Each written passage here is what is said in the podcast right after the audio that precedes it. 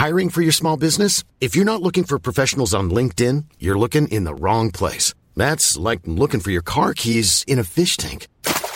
LinkedIn helps you hire professionals you can't find anywhere else, even those who aren't actively searching for a new job but might be open to the perfect role. In a given month, over 70% of LinkedIn users don't even visit other leading job sites. So start looking in the right place. With LinkedIn, you can hire professionals like a professional. Post your free job on linkedin.com slash people today.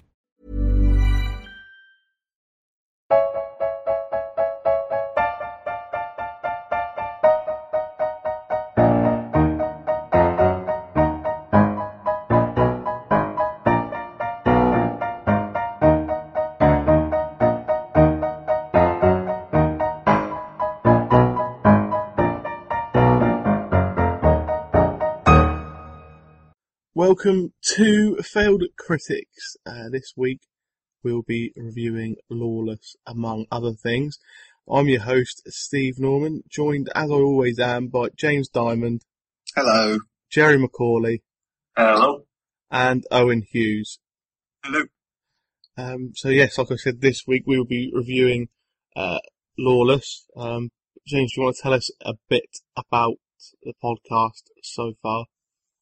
Yes. Um, yeah, we've not kind of kept up to date so much with. Um, we've had some good feedback actually about splitting the podcast into two, uh, and I hope that our listeners at home are actually thinking, yeah, it's quite nice to listen to it in you know less than an hour, uh, and with our two times.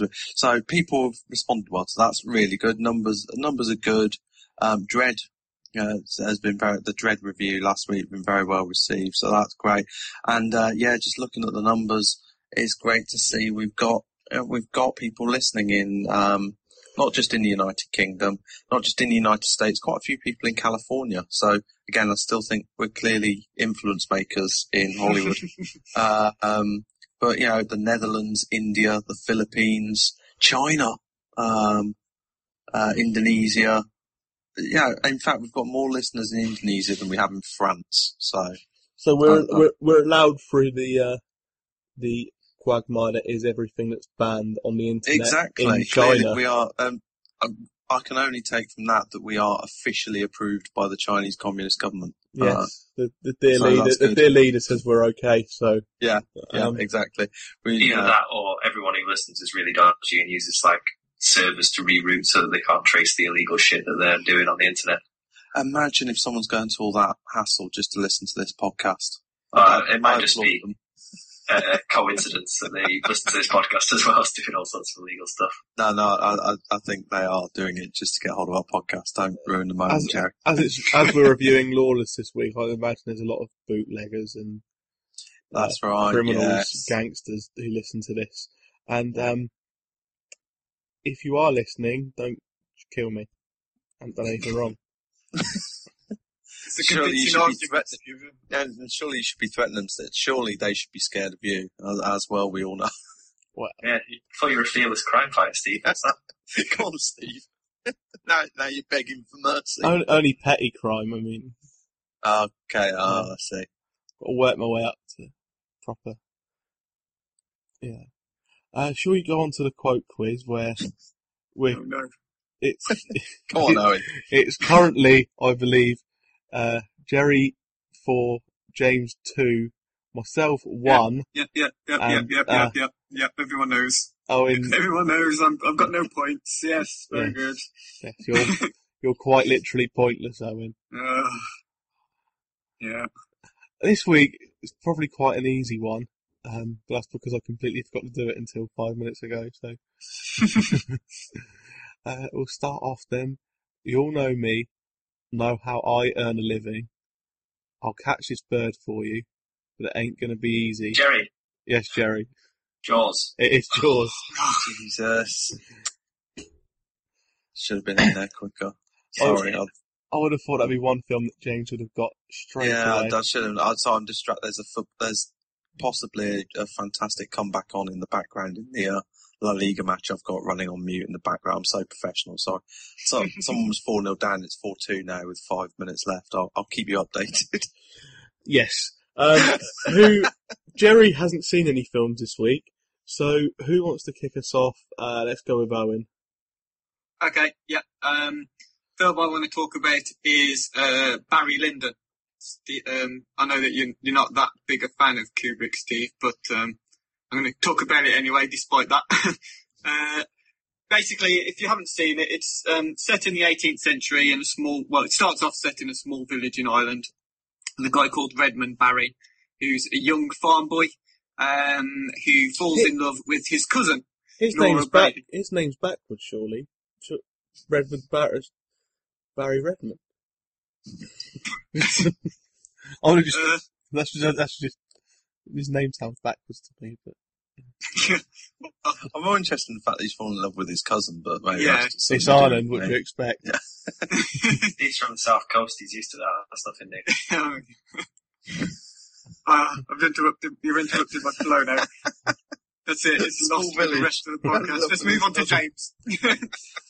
um, but basically, yeah, his cousin is. Um, she's a bit of a, a, a tart, really, and she um, leads him on and stuff. But she also ends up um, getting engaged to a British captain played by John Quinn, uh, called John Quinn actually, who's played who's played by the guy whose name escapes me, but he was um, uh, Reggie Perrin, uh, and he's featured in a couple of other.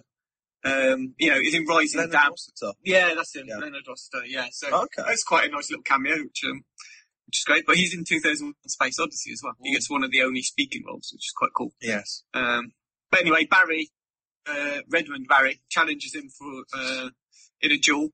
Uh, and he wins and escapes to Dublin, where he's kind of robbed on the road and stuff. And without any alternative, he joins. He ends up joining the British Army to fight the Seven Years' War. Uh, and then, I mean, it goes on and on a bit. It kind of, it, it essentially follows his life, follows Redmond Barry's life to eventually uh, marrying this quite wealthy uh, aristocratic lady. Um, but you know, it, it was one of the few Kubrick films that I hadn't actually seen. Um, I've seen quite a lot of his other catalogue, you know, and uh, I, I, I was I've heard a lot of good things about it. I think it featured quite highly in the sight and sound list actually. But um, yeah, was one of the few that I hadn't actually seen. And the same thing happened with it. That happens with every Kubrick film I watch on the first viewing. Uh, I think, oh yeah, that was that was brilliant. It was a really good film, but you know, probably not his best. And but it's it's got the same kind of feeling to it as all of his other films do as well, in which that you think, well, actually, the more times you see this, it's probably going to improve on repeated viewings and stuff because it's a perfect film snobs kind of film. It's got everything in it that you know that, that you expect to be in a in a Kubrick film. It's got great music in it, which is really catchy and went round and round in my head for the rest of the week. Um, it's got brilliant performances in it as well. Great cinematography with the use of lighting and Is that the one Yeah. where they didn't use any artificial lights? Is that the one? Uh, that, I, I don't think they used any um, that I could remember. No, but I don't. I'd have to check that. I don't know if that's a fact. It's all just natural lighting, because that's what uh, Malick's been doing recently. Malik said he's Hmm. never used it. He's only ever going to use natural lighting from now on, hasn't he? Yeah. possibly. It's, it's an interesting. It, you can definitely see on film when they've used natural lighting, and it is it, when it works, it's lovely. Yeah, I mean, it's just great when you've got like the shots of them in like old country grounds, and you've got the light that's just streaming through windows and stuff. It looks fantastic. Um, so I can see why it is rated quite highly because it's you know uh, it's just typical Kubrick style there, very um, quintessentially Kubrick-esque. Um, but it's got great costumes as well. You know, it's very authentic feeling to it. Uh, I mean, as I say, it's the perfect film snobs film. Every scene just looks brilliant. It looks like a moving photograph. You know, I know it's, that's basically what films are, but it, you know, it's got very visual presence to it. Each scene just has something about it that's that looks just awesome. Um, and you know, and although Kubrick does kind of get a kick in every so often from people for being quite emotionally cold, I know we've talked about it before on the podcast.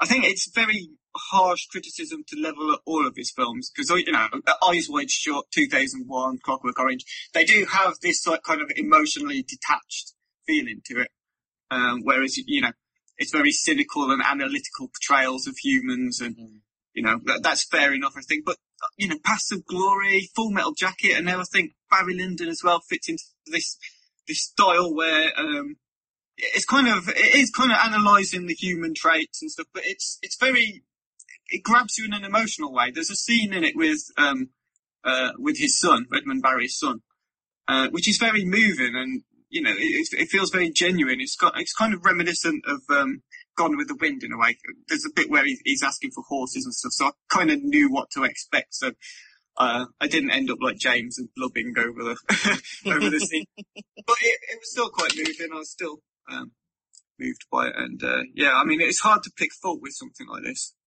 You know, it's kind of occasionally during the film, something didn't feel right. I can't really put my finger on exactly what it was. Sometimes it'd be just kind of like a little action that one of the characters did, and you thought doesn't feel right. Um, that's just kind of uh, nitpicking now because I'm, you know, I'm hardly in a position to crit- criticize something as as brilliant as this, really. Uh, and I mean, it just uh, Kubrick is definitely my favourite director. Uh, and it's just great to still be able to discover like classic films of his that just, you know, that I absolutely fall in love with. And um, I'm not looking forward to the day that there's no more films of his left for me to see. Uh, uh it's just going to be a very depressing day when I've watched the last of his uh, his back catalogue. But um, yeah, I do I do absolutely love his work, and this is this is no exception really. It's, What's your favourite? 2001: Space Odyssey. I think it's one. It's one of my favourite films. It's another one that, that I saw and I thought the first time, yeah, that's pretty good, but I don't think that's his best one. And then on re-watches, just, I just got more and more amazed by it with every watch, and yeah, it's de- definitely my favourite now. I'd, uh, yeah, I'd, I'd, Barry Lyndon's one of the few that I've not seen either because I've got this. I've got a Kubrick Blu-ray box set with a load of documentaries and stuff and everything on it, and I need to properly get into that. Um, yeah, I, I know exactly what you mean about. I think all of his films that I enjoy, I've had to watch more than once. And you definitely enjoy it. I think you definitely enjoy them on second viewing and third viewing. So I think Clockwork Orange is my favourite, but yeah. um, 2001's definitely up there, and Doctor Strangelove as well. Doctor Strangelove, yeah. I mean, I, I think say Doctor Strangelove's mine. I think just as that Paths of Glory. I love Paths of Glory. I think that's that's one underrated. other I haven't seen actually. Yeah. Paths of Glory. I do need to watch that. Oh yeah, it's brilliant. I mean, it's yeah. uh, it's, it's really underrated. I think. Yeah, yeah, definitely. I always forget he did. um Is it Spartacus? Yeah, Spartacus. Yeah. Yeah, I always. I, it feels kind of totally out of sync with a lot of his other mm. work. Uh, I need to rewatch that. I've got that sat on my planner to watch again yeah. at some point because I've not seen that for years, and it'd be interesting to see how Kubrickian it feels. But I think that one came. It doesn't feel very Kubrickian. Yeah. I mean, it came because Kirk Douglas wanted to do his own epic film, I think, and uh, it was to Matt. Was Ben Hur out just before it? And I he think thought, it was well, just before it. Yeah. He just he wanted to do his own one and got Kubrick on board. So I think it was kind of a collaboration almost. Yeah. Um, but yeah, I mean, um, Full Metal Jacket, I think was the first one where I, watched for the first time and thought, no, I absolutely love this film. This is definitely one of my favourites. And then as I rewatched others, yeah, I mean, it, 2001 is just one of the best films ever made. Uh, Barry Lyndon's a very good film. It's not quite at that level, but it's mm. definitely worth the watch, um, James, when you get round to it on your, oh. your box set.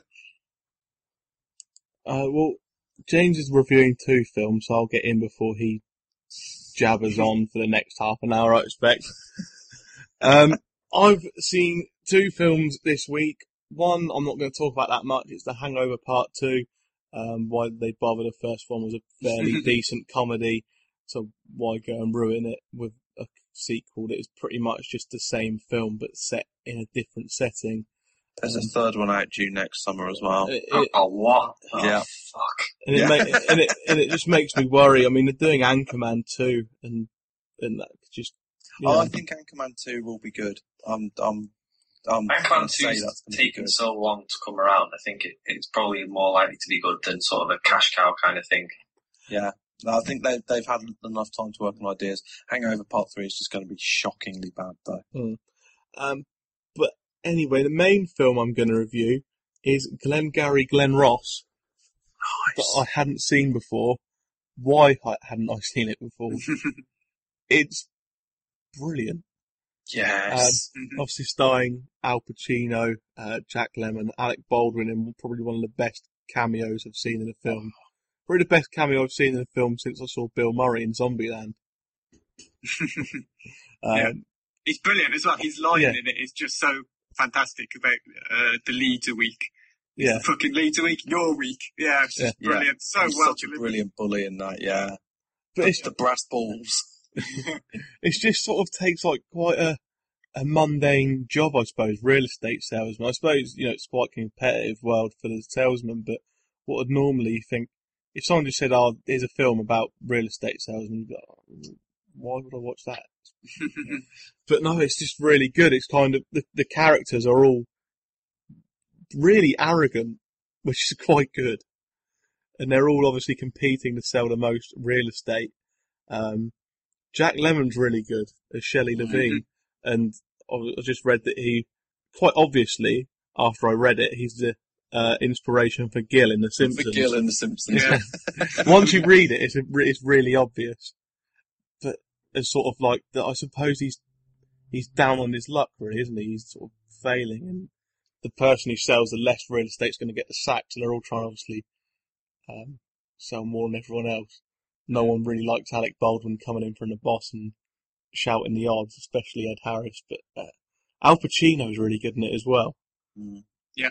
Yeah. It's, it's one of the best casts I've ever seen put together for a film. It's um, it's but and it's good because obviously it's based on David Mamet's play, um, and they got people who can do stage acting to do it as well. Well, I think- Uh, and I think I- it make think I It read Al. Pacino wanting to do the play version of it, but couldn't because he was doing another play at the time.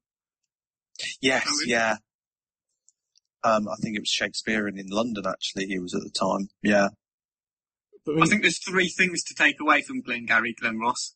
You know, one is that leads are essential in the real estate business. I think everyone learns that lesson. yeah, Uh, salesmen can be a bunch of twats sometimes. They can be a an bunch- extremely talented bunch of actors to Yeah. take part in this film. salesmen and real estate salesmen especially can be a bunch of arrogant, backstabbing bastards who would, who would crawl over their own mothers to not get the sack. It's it's really interesting because I, I when I was a student I worked in places like that basically mine was telephone uh, I I did um I did time I did um those kind of you've won a free holiday timeshare holiday you've just got to come along and listen to a presentation Oh, you're one of thing. those, are you? yeah I I, I uh, that one I left after two weeks I did another one where I booked in people uh, to you know those like massive thousand pound cleaning systems like that is a Hoover and vacuums you and does all sorts. I used I used to book appointments for people to go and have their carpet cleaned with that, and then get a present. Uh, I didn't last very long in either of those jobs because I am weaker than Jack Lemmon. I'm terrible at it. Uh, I got sacked from one, and I walked out of the other one after two weeks. Horrible, horrible.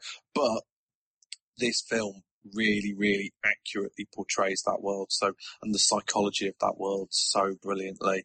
Um, no, I can always watch Glengarry Glen Ross.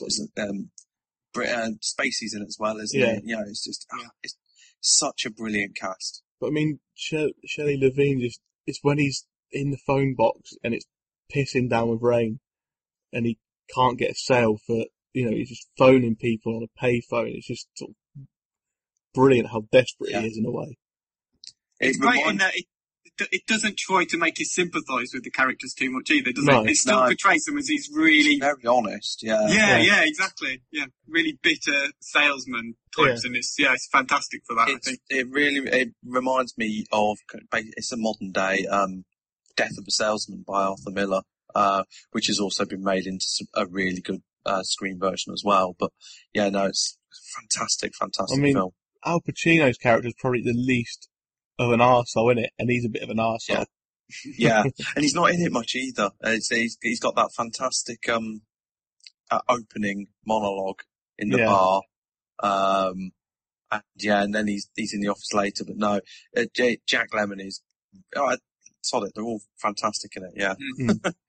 So are you saying in my week off this week that is a film that I should watch as I've never seen it? Yes. Oh, definitely. It's on, it's on, it's on Netflix US. I'm, I don't know if it's on Netflix UK, but I mean, you can probably get a copy on DVD relatively cheap, and it's Yeah. definitely worth.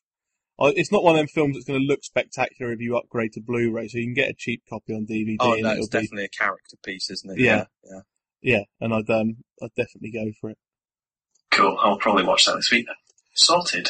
Um, James, what two films have you watched this week? Oh, okay. Um, I've I've actually watched three, um, but I just want to quickly say I watched. I finally got around to watching How to Train Your Dragon uh, the other night, and I really enjoyed it. Uh, I'm not going to talk in depth about it because we talked about it on the podcast before. I think it was. Um, I think Jerry spoke about it before, but it was a really lovely animated film, uh, and it looked fantastic, and it kept my toddler's attention for uh, almost all the film as well. So, uh, no, loved it. So that was great. Um, but the It wasn't it just so much better than the trailers made out as well? Yeah, That was exactly. that surprised me. it, it, it felt like, uh, and again, I felt like a Pixar film in terms of uh, it Yeah. was funny, it had a really good story, and it looked fantastic. Uh, and I see that they're re-releasing it in 3D later this year, um, but I'm hope I, I, I might actually go and watch it in 3D because simply because I really enjoyed the film, and I think it would be quite nice to see it on the big screen. Um, Just quick, just quickly, people making trailers lately have got a lot to answer for because they're not doing a very good job.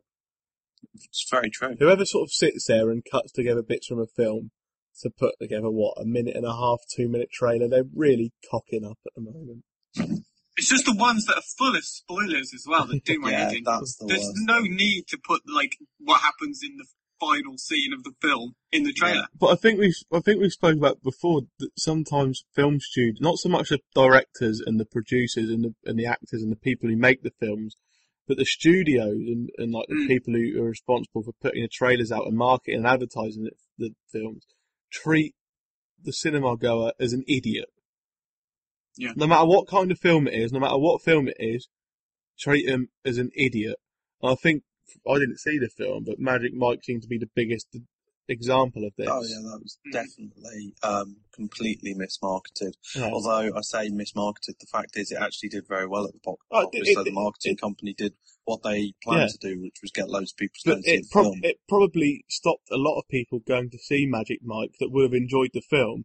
But the way they put Yeah. it across is it's a film about male strippers, there's probably a lot of blokes going, well, I ain't going to bloody watch that. Yeah, like you lot. Just, I don't know what you're talking about. Yeah. just too, just too uncomfortable with my own sexuality to sit in a film on my own about male strippers. No, Steve. You No, didn't want to get Steve. tempted, did you? We're Steve? too comfortable with our own sexuality that we know we don't want to see oiled up men. Yeah. There's a difference. And then I watched WrestleMania, so. Anyway, I'll let you carry on now, James. Yeah, so where was I? Yes, the two. I went on. Uh, yeah, this week I went to my my local art cinema, uh, the Phoenix in Leicester, um, because I'd had a summer of blockbusters and I wanted to go and watch some nice arty films. Uh, I saw two of the best films I've seen this year uh, on one night. It was fantastic. First one was The Imposter, uh, which is a documentary from the producers who did uh, Man uh, Man on a Wire. Um, basically, it's a documentary. It's from a, a director called Bart Layton, British director, and it is his debut feature. Um, but the documentary is a it's a true life story, obviously it's a documentary, um, of a young Frenchman who convinced a Texas family that he was their 16 year old son who'd been missing for three years. Basically, in the early 90s, uh, Texas family, their son goes missing. They Oh, I don't heard find him. about this. I can't. Yeah, I was Three on the radio later- somewhere. I can't remember. Yeah. a kid turns up in Spain, but with a French accent, uh, saying that he's their son, and they accept him back as their son. Where it gets interesting is this, the, and the the genius of this documentary is the fact that they have got Frederick Bourdin, who is the the young man who did it. So they are interviewing him, and he explains how he did it. And what's really interesting is um, he was actually 23 at the time. So he's passing himself off as a 16 year old. Well, I mean, you look Um, at the cast of Dawson's Creek. It's not as hard Yeah. as you think. um, yeah, uh, but he's also got different colour eyes. Um, he just looks different, different colour hair. Uh, and the documentary takes a weird turn when it starts investigating the motives for the family to accept him back so readily. Uh, I don't want to go into it too much. I don't want to spoil it too much because it is weirdly for a documentary. It had a real usual suspects vibe at times, uh, and a Coen brothers type vibe as well, um, which was brilliant. Uh, there's, some of the characters, some of the, the local characters in it um, are brilliant. There's this one guy called Charlie Parker, who's this old private investigator, and he's sitting down in a diner talking about eating pancakes with this kid and stuff like that. And he he went really old school. No one else uh, was disbelieving this kid's story. Basically, the kid was saying he was kidnapped by the military and then raped, and they put special solution in his eyes to dye his eye colour so that people recognise him. And and all this was on US networks. He was being interviewed on US networks and things like that. But the FBI were looking into it, and then this private investigator did something about measuring. Is is this southern man going? Well, I saw Scotland Yard. They used to measure people's ears, and and, just, and then I rung the FBI. But people don't like to hear you talking about ears. And he was just this brilliant stereotype. You did see him in a Coen Brothers film, but he wouldn't let it go. He knew this kid wasn't who he said he was. Um, and then just the story unravels and then builds up to a fantastic crescendo. I'm, I don't want to say too much more simply because I think the less you know about the story, uh, going into seeing it, the better it is. But absolutely fantastic. I think it's my favourite documentary of the year. Um, and someone asked me a question said they felt that it was a little bit manipulative in terms of um, relying on speculation uh, to drive the narrative rather than just reporting the facts. Um, and I think I think someone said that to me about this film, and I don't think that's entirely fair. But I do think it's quite interesting that the three films that I have, three documentaries I've really enjoyed this year, have been Dreams of a Life, um, in Into the Abyss, and this, and they've all been a, had a kind of mysterious death, stroke, disappearance at the heart of each of them. And it's really interesting that none of those documentaries actually really kind of uncovers the truth. And I think the the mystery is a MacGuffin. It's not. These documentaries aren't there to solve a mystery. They're there to examine human behaviour, uh, and in that sense, this film does that fantastically. Cannot recommend this film highly enough. It's absolutely brilliant. Um, and then the second film I went to see, which I think will be far more divisive among people, but I am already now thinking about it as my film of the year. Um, I adored it. Berberian Sound Studio. Um, it's the second film by uh, writer and director Peter Strickland, who um, made. Just trying to remember the name of the film he made. Made a film a few years ago for about twenty-seven thousand pound that his uncle left him in his will. It's called Katalin Varga. Um, that was three years ago, and he's now made this film. It stars Toby Jones, who is the kind of weird, short, round-faced man from Tinker Tailor Soldier Spy, and a few other. He was in uh, the Hunger Games uh, as well as the co-commentator with Stanley Tucci. Very distinctive-looking man.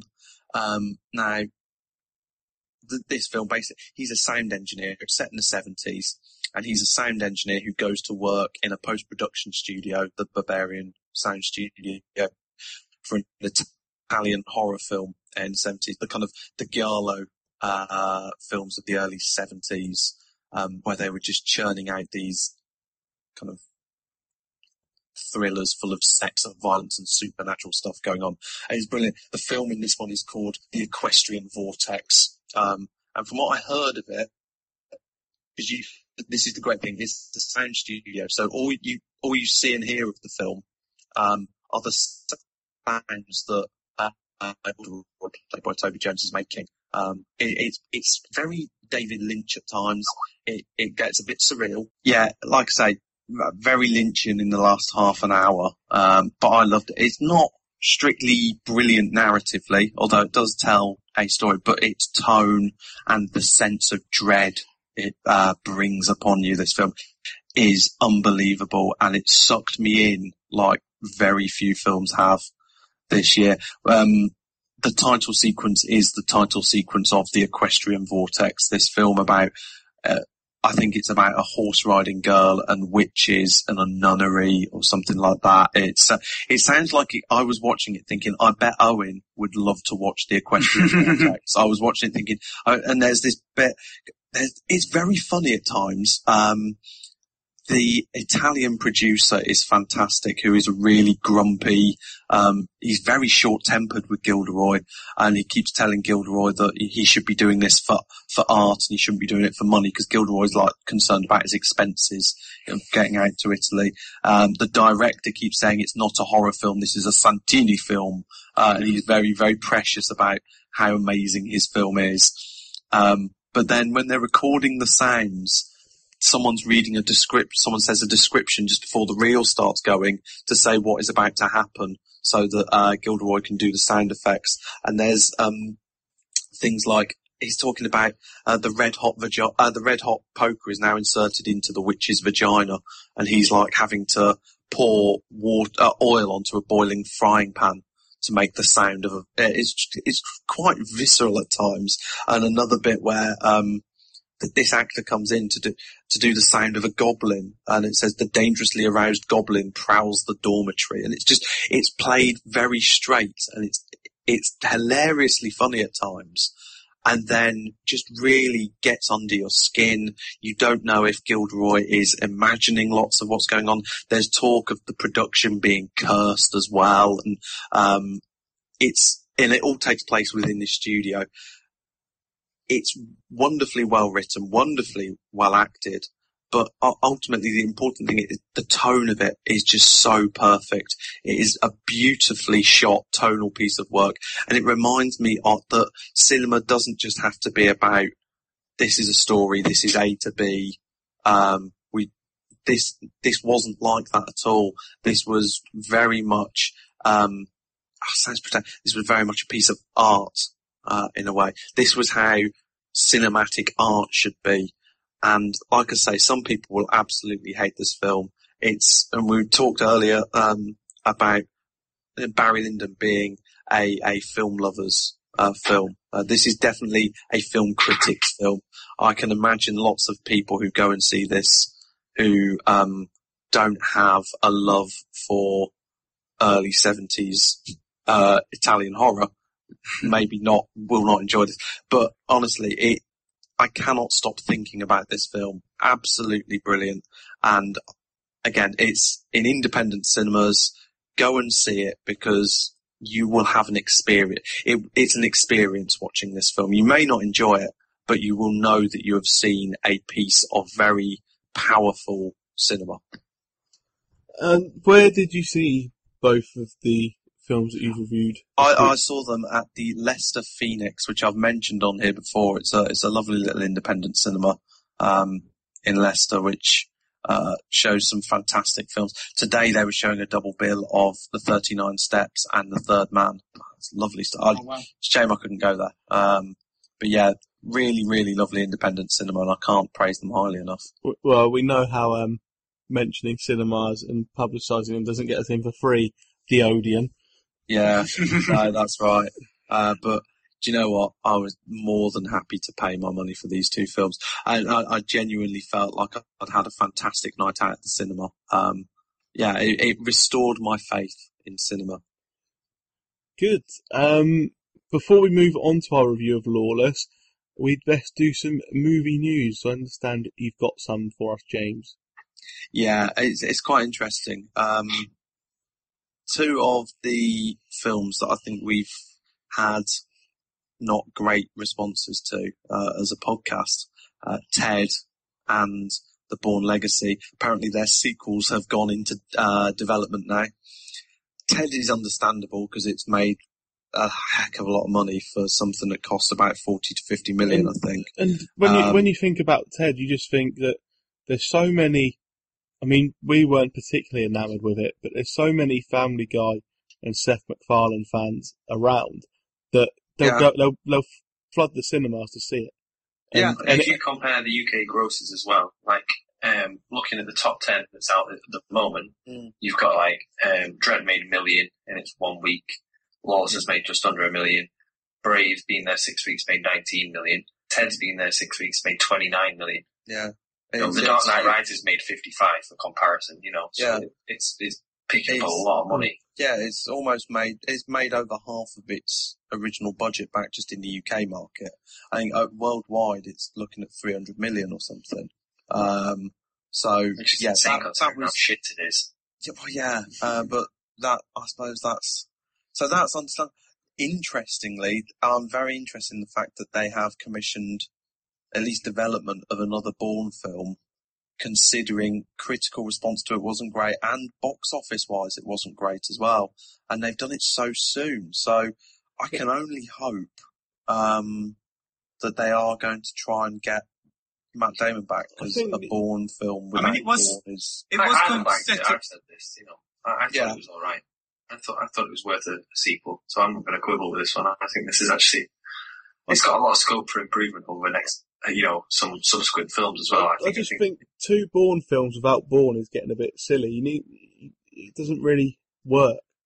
I think I said at the time I would forgive this film if it led to another proper Bourne film. Mm. That uh, and and again, I- I feel I still feel the same about that. I mean, it, Um, it, it just kind of smacks of unoriginality. But then in like in cinema and people making the films. But then we spoke last week when we we were just picking up some sort of film trivia, like Mm. Die Hard Three was originally going to be a script for Lethal Weapon Four. Well, I mean, Mm. if people are think, coming up with original scripts and then someone says you make more money, that's a good script, but you'll make more money if you just make that into the new Bourne film rather than like a, a completely new story yeah, people are going to cash in on it, aren't they? The people, you know, it depends. You've got to balance out why people are getting into the industry of making films. Do they want to make money or do they want to make films? And then money's a, a bonus. Yeah. Well, luckily, uh, you know, as with the film that I was in, Berberian Sound Studio was made by people out of love who wanted to make some great. So there, there are, there's, there's room for both, and they are there. Um, but yeah, it's interesting actually. I think only one of Universal's films that was out this summer hasn't got a sequel planned now because they've also got a sequel planned for Snow White and the Huntsman. There's another that- film they was have that out this summer that they've got a sequel planned for as well. And it, it's the way it, it's quite interesting. It, it's quite comparable to the computer games industry. I remember a good 10, 15 years ago when I was, uh, when I was playing on my Amstrad CPC 464, you know, I had a Spectrum at one point. Um, there was so many original games back then. And these days, again, it's about the yearly franchise. It's about the fact that people like to uh, spend their money on something they know they're already mean, going to Com- like. computer games is slightly different in a way because you're playing the roles yourself. So if it's say Call of Duty, and you're, you're playing the same character over a few games, so you get connected with that character because you're essentially carrying out his actions. It's a bit different to a film in a way. Yeah, but at, the same time, it is a fact that it's it's a symptom of people like to people now, or at least studios think people like to spend their money on something they already know they're going to like. Um, and I think that's the case with a lot of these sequels that are coming out. Is studios think people like I, like I would have gone. I I went to see Bourne obviously for this, but I would have gone to see it regardless whether I was doing this podcast or not because I like the Bourne films Hmm. and I would have at least wanted to try it out. Well, I suppose Whereas if it had just been an action film starring Jeremy Renner, same story pretty much, Mm. but without any bo- even I'm guilty of it. I would have been less likely to. wa- I was more likely to watch it because it was um because it was a Bourne film. And if someone is you know intelligent and uh, erudite and cinematically uh, knowledgeable as me, I say with my tongue firmly in cheek, um, has fallen for that trick, then no wonder everyone else does. Well, I mean, I suppose that the biggest sort of example of what we're talking about is the last Indiana Jones and the last Star Wars that came out in the cinema. Well, not so much Revenge of the Sith, it wasn't that bad, but I mean, you know, the last Star Wars trilogy and uh, Indiana How long Jones. did it take for Steve to go start moaning about George Lucas again? No, but you know, and in, Indiana Jones and the and the thingy of the Crystal Skull, they were crap. But if they brought out another Indiana Jones or another Star Wars tomorrow, we'd all be going, well, except Owen, Exactly. because he's got no Exactly. soul. if you go, it's the same reason you go and watch a football team, even though they're absolutely shit, because you still have that hope that because they were good once, it might happen again.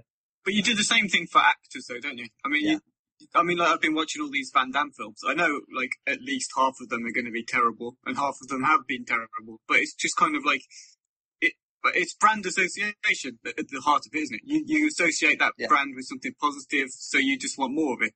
And you know, you can't really blame the studios for capitalising on that. I don't No. think. No, no, exactly. Um, and as long as uh, my my main issue would be if these films took up funds for some interesting films. Uh, as long as there's still room, and I think there always will still be room for interesting films. They just might not quite get the audiences that we think they deserve.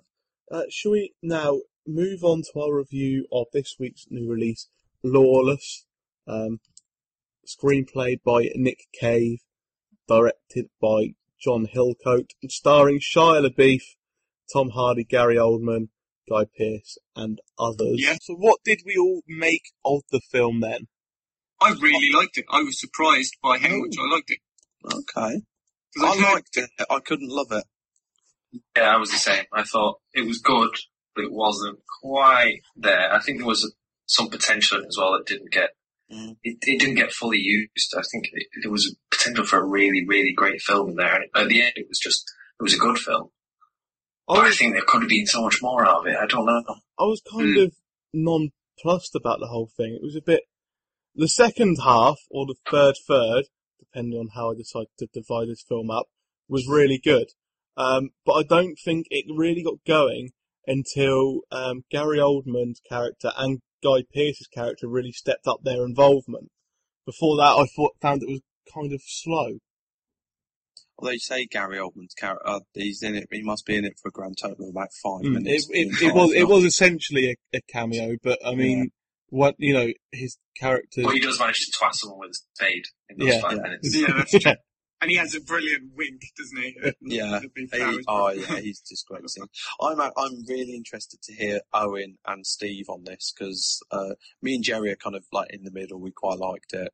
Didn't think it was quite as good as it should have been, but I, I'm really interested to hear why what Owen liked so much about it, and also what Steve was so nonplussed about.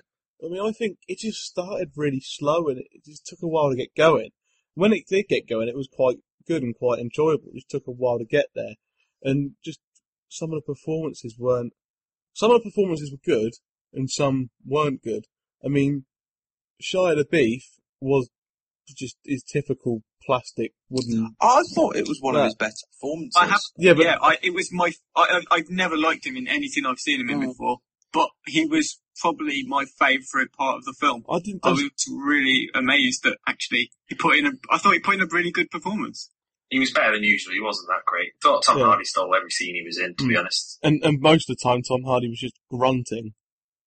Yeah, yeah. I found it it is quite. I don't note noted down in my little notebook actually that uh, after all the um the furore about his Bane in The Dark Knight Rises, I think I understood Bane more than I understood his character in this. yeah, lot. That was- that was one problem. were At- Really difficult to understand. At. Yeah. at times, and I think it might be partly because of the accent of the people they were portraying.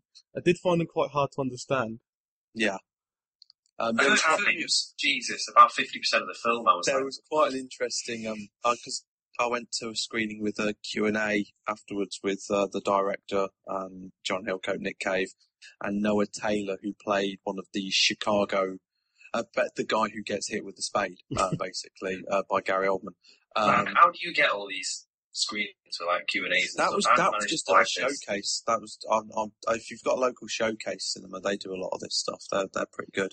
Um, but it was quite interesting because he said two things I learned from that. First one, talking about the accents. Apparently, Noah Taylor um, spent six weeks learning a southern accent and then turned up on set and then realised that no, he should have learned a Chicago one because he was playing one of the gangsters instead.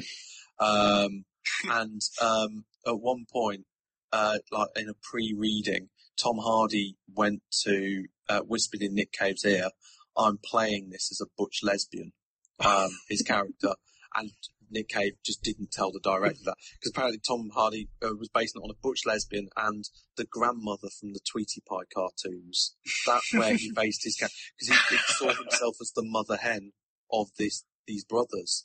And when when you know that, you say, actually he did do he did do that. he is very much the mother hen of this, and um, a lot of his kind of menace is unspoken. And uh, um, I, I did like him in this, but yeah, I did have a few problems understanding. I thought, He, I Personally- think Hardy just had presence. By the way, I think Yeah, you know, like he- the whole yeah. thing. You watch it and you were thinking, like old film stars, like you know some of the classics, like you know you watch Casablanca and and every, Yeah. the, all the main Yeah. characters that have presence, and Hardy was just there being Yes. He, presence. he That was looked it. a step above the two brothers, definitely. Um, but I also thought Guy Pearce was outstanding. I loved Guy Pearce I- in this. Yeah, his character was really good as kind of the, well, he was a nasty, corrupt police. Oh, I think he wasn't a standard policeman, but he was an agent of some government agency. I can't remember which one now. But it's just had so many kind of character traits and ticks and everything that he. I mean, I've You- got to disagree with everything that's been said so far. I'm sorry. Oh, interesting. I thought You thought loved the film, but you didn't like Guy Pearce. I didn't think he was. Uh, well, I, I, he was okay in the role he was doing, but I thought Shia LaBeouf's. It basically was the only actor who put in a lot of hard work.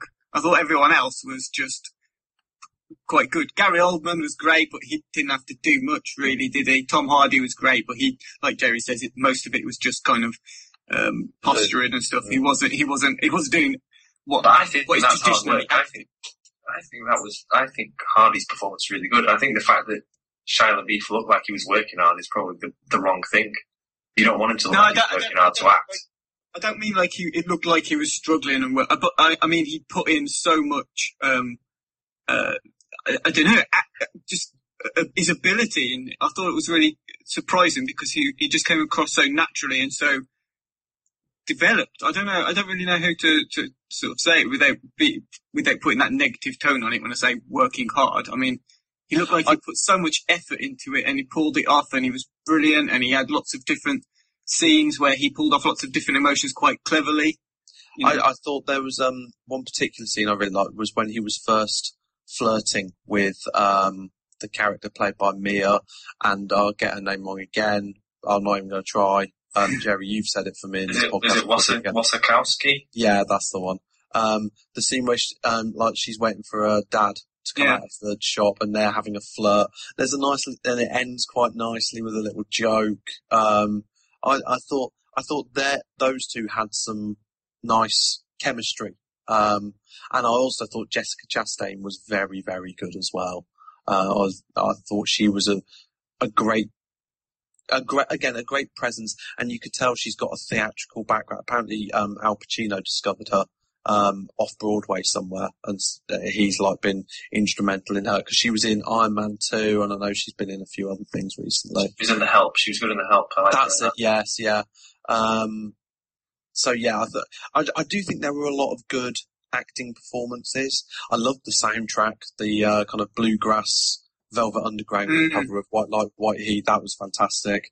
Um, uh, and like the Nick Cave original stuff. Uh, it looked really nice. Uh, you know, filmed in Georgia. For me, there was all these good bits, but it just didn't quite pull together Exactly. uh, and it was interesting because I know on this podcast people have heard me moaning about films being too long, needlessly. I actually felt this was too short. I felt yeah, It this could have been a bit more definitely, epic. I, I thought we've got all the ingredients here for something like a, a Goodfellas or an Untouchable. you know, this kind of crime epic. I, I felt it could have been given a bit more room to move. Well, like you were saying about Jessica Chastain, and the Yeah. same with, to be honest, with Mia, Mia Wasikowska Yeah. and also with Gary Oldman, they didn't get enough time to really do anything. I didn't think. yeah, Like Jessica Chastain was good in what she did, but she was on it for, you know, in the background in a few scenes, and, and she spoke a few times. That was it. You know, um, I thought I thought it needed a lot more. And and the other But brother Howard, what, the- what the hell did he do? yeah, Yeah, Howard was a bit underused. I think the other two though, they didn't really, you didn't really need to do much more than they did. Uh, I mean, it would have been nice to see more of like Gary Oldman's Yeah. character, but it probably wouldn't. I mean, it wasn't that kind of film, was it? It wasn't really a, a gangster film. It was. No. Yeah, I don't know. I thought it was perhaps. Possibly it's due to the just the source material. Um, the source material in itself wasn't huge. It was was far more um, a, a personal story rather than a big Yeah. crime story. Uh, so I think a lot of that, you know, has come. And again, maybe a bit of the marketing hasn't helped here. In that, if you watch the trailer for Lawless, it's about a minute and a half Yeah. of things blowing up and Gary Oldman looking cool as fuck. Um, and then you go and watch the film and go, actually, it's a completely different film to that. It's Um, it's kind of an a, a good film hidden behind an average film, oh, if that Yeah, makes but- sense. get a bit I think- philosophical on here, Steve. There- There's a I good, think there's a, in terms of the best comparison I can give it is it's a bit like comparing the assassination of Jesse James with other westerns in that there's not as much going on with it Mm. and it's a bit more slow pace, but then it wasn't dragged out to make up for that slower pace. I don't think. I think it could have done with being, you know, like two and a half hours long, like the assassination of Jesse James, where it was, you know, it was it was steady and it was thoughtful and stuff, and there was all the quiet spaces where Tom Hardy was looking menacing, and there was Mm. the tension building up, but he never built that tension to the kind of extent that it really got explosive. And but there wasn't enough action either to make it, you know, justify that sort of shorter time period. I think hmm, I don't know if I agree with that either. I mean, I think the action that was in it, it, wasn't massive explosions all over the place, but it was kind of, it was there, and it was well, it did help the film, but it didn't overpower anything else. I think uh, perhaps maybe the, the fault with the film lies in that it's a lot of style, and the substance is just. It's it's just kind of a, a bit shallow, I guess, compared to the style that, Mm. that it's it's I mean, it, it, it did look fantastic. I mean, it did, you know, really set the scene of where it was. It looked, you know, the costumes and locations, the sets all look really, And you the score, good. I thought this, I mean, Yeah. you know, we mentioned the use of the sort of white light, white heat and stuff, but it, it the score just really fit with it. Everything Yeah, just kind of It's a great connected. soundtrack, yeah. Yeah. Yeah, And even think- like you know the more modern stuff, it really fitted. It Yeah. sort Yeah. of fitted well. It did. I, I was really impressed with that. Um, but I did watch Once Upon a Time in the West for the first time the morning before I went to see it. And actually, the, one of the trailers that was on in the cinema before before this was killing uh, killing them softly. Killing, Oh, I'm very excited about that. Well, I, I first read about it when we were talking about Cannes before, Mm. and uh, they were saying it was a very odd film to be shown at Cannes Film Festival. You know, this heist film, and that that was the first time I'd seen the trailer, and I thought, Yeah. actually, I think that looks quite good. So I don't know whether I was just in that kind of mood for something that's a bit stylish, and you know, I don't know, perhaps uh, that might have been a, an influence on why I enjoyed it so much. I was just already in that kind of mood, but I um, think what we haven't mentioned as well is this is one violent film. This was a brutal film. brutal. Yeah. Yeah, brutal's exactly the word. Um, there's a scene involving some tar, which Mm. I had to look away. Um, The use of brass knuckles. The, yeah, it was, yes, yeah, it, it, and there are a few other scenes as well, which will be obvious once you've seen it, the scenes that we're talking about. Mhm. Don't want to spoil anything for anyone. But yeah, it's, it's certainly, um, it deserves its 18 certificate. Um, that's But at the same time, there was like, you know, there was a certain scene where they could have been very gratuitous with something and they just left it sort of in a gap. And there was other scenes where they, they just showed enough and then other things they left in the dark. A bit like, you know, Scarface with the chainsaw scene. yeah, Where they built it up enough and then you think you've seen it, but you haven't actually. yeah. So it wasn't totally gratuitous. The, the Yeah, kind of fit with it the film, I thought. yeah, it, it, it was a violent film. It was a violent time. Um, and of course, Hillcoat did the proposition and he's done the road as well. So he is used to pretty bleak, dark, violent themes. It seems to be a real kind of, um, Yeah. uh, a, a thread running through his films. What I did find quite interesting was, um, last week, the top two films at the box office, Dredd and Lawless, were both 18s and it's the first well it's, um first time we've had a box office number one that's an 18 since t- 2010 um and I, I was interested to see this because it shows that there is a market for adult films and I don't mean sexy rumpy pumpy adult films I mean adult 18 which again which then makes the uh the fact that I've seen this week that Taken 2 has been given a 12A certificate um, and the studio asked, what can we do to get a 12A? And that is entirely the wrong decision. That they should stop chasing this kind of 12 to 15 year old demographic with certain films. And they should just say, do you know what? Some films should be a 15, should be an 18. And it, it really annoys me that they're meddling like that.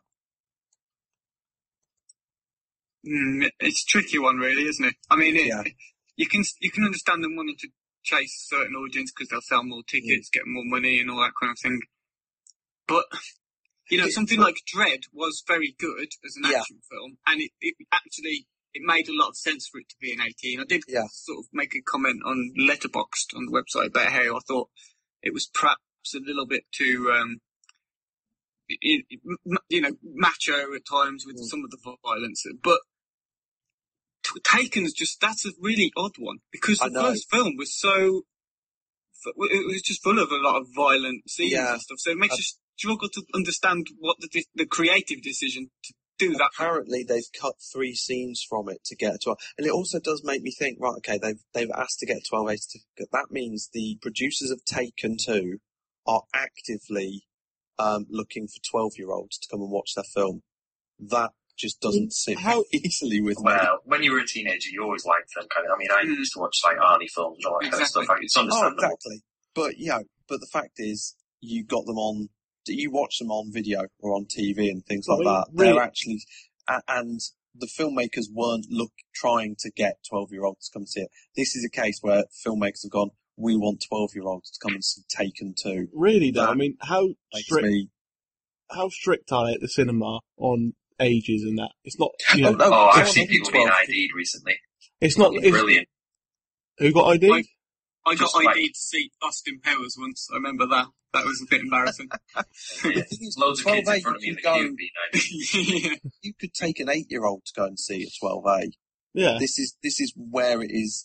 As long as they're with a grown up, it could be a, I don't know, it could be a six year old going to, that's, that's the issue. Uh, that's one of the issues I've got here. I'm You've not, probably got I'm a quite question- libertarian. You've probably got to However- question the grown His Well, his yeah, mental age if he's taking a six year old to go and see but but they Taken do, too. and, and that's the thing, and they shouldn't be given the bloody opportunity to. uh, That, that bit annoys me anyway, slightly.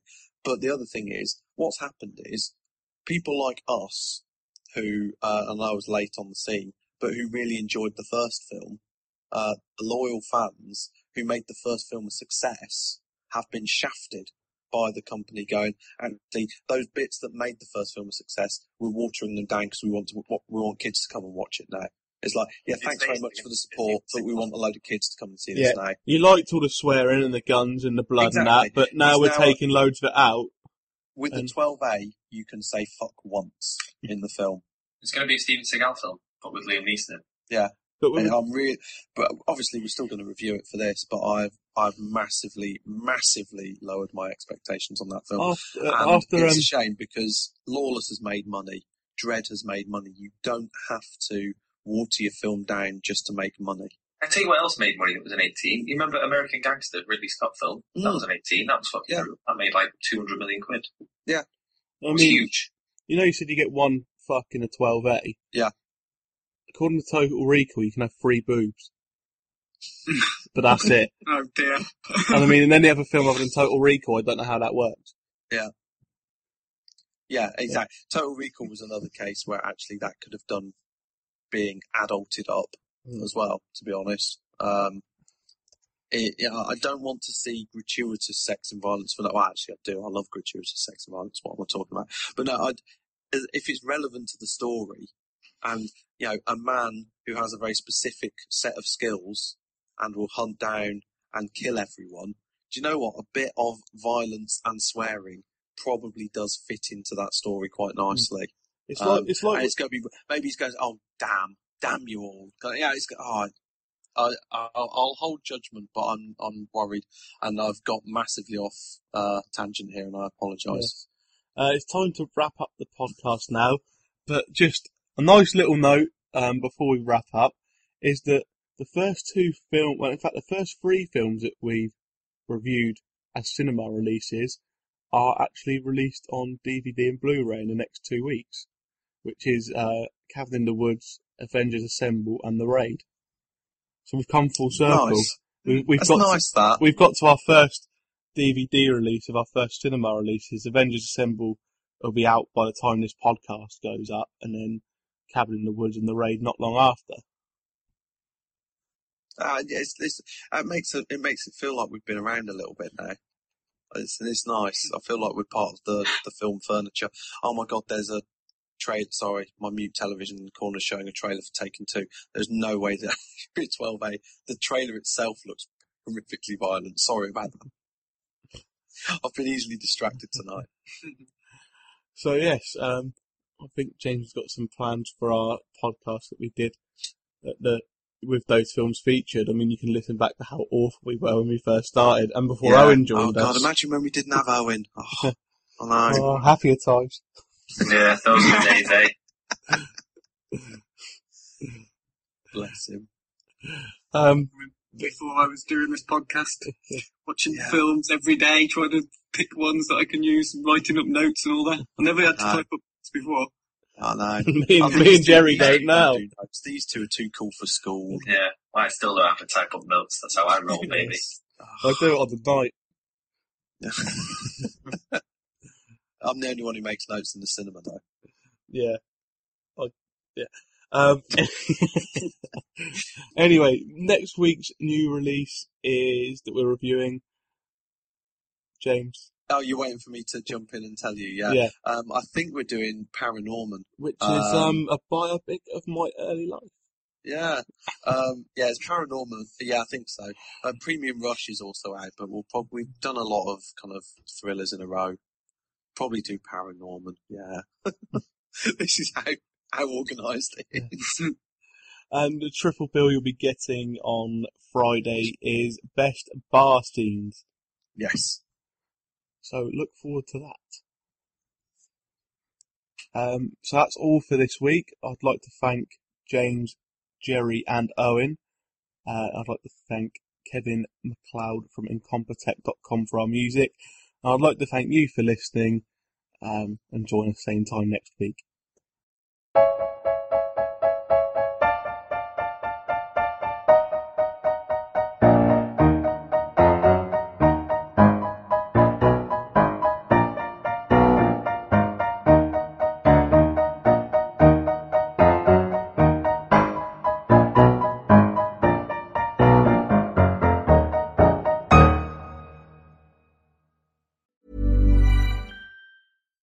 It's Paige DeSorbo from Giggly Squad. High quality fashion without the price tag. Say hello to Quince.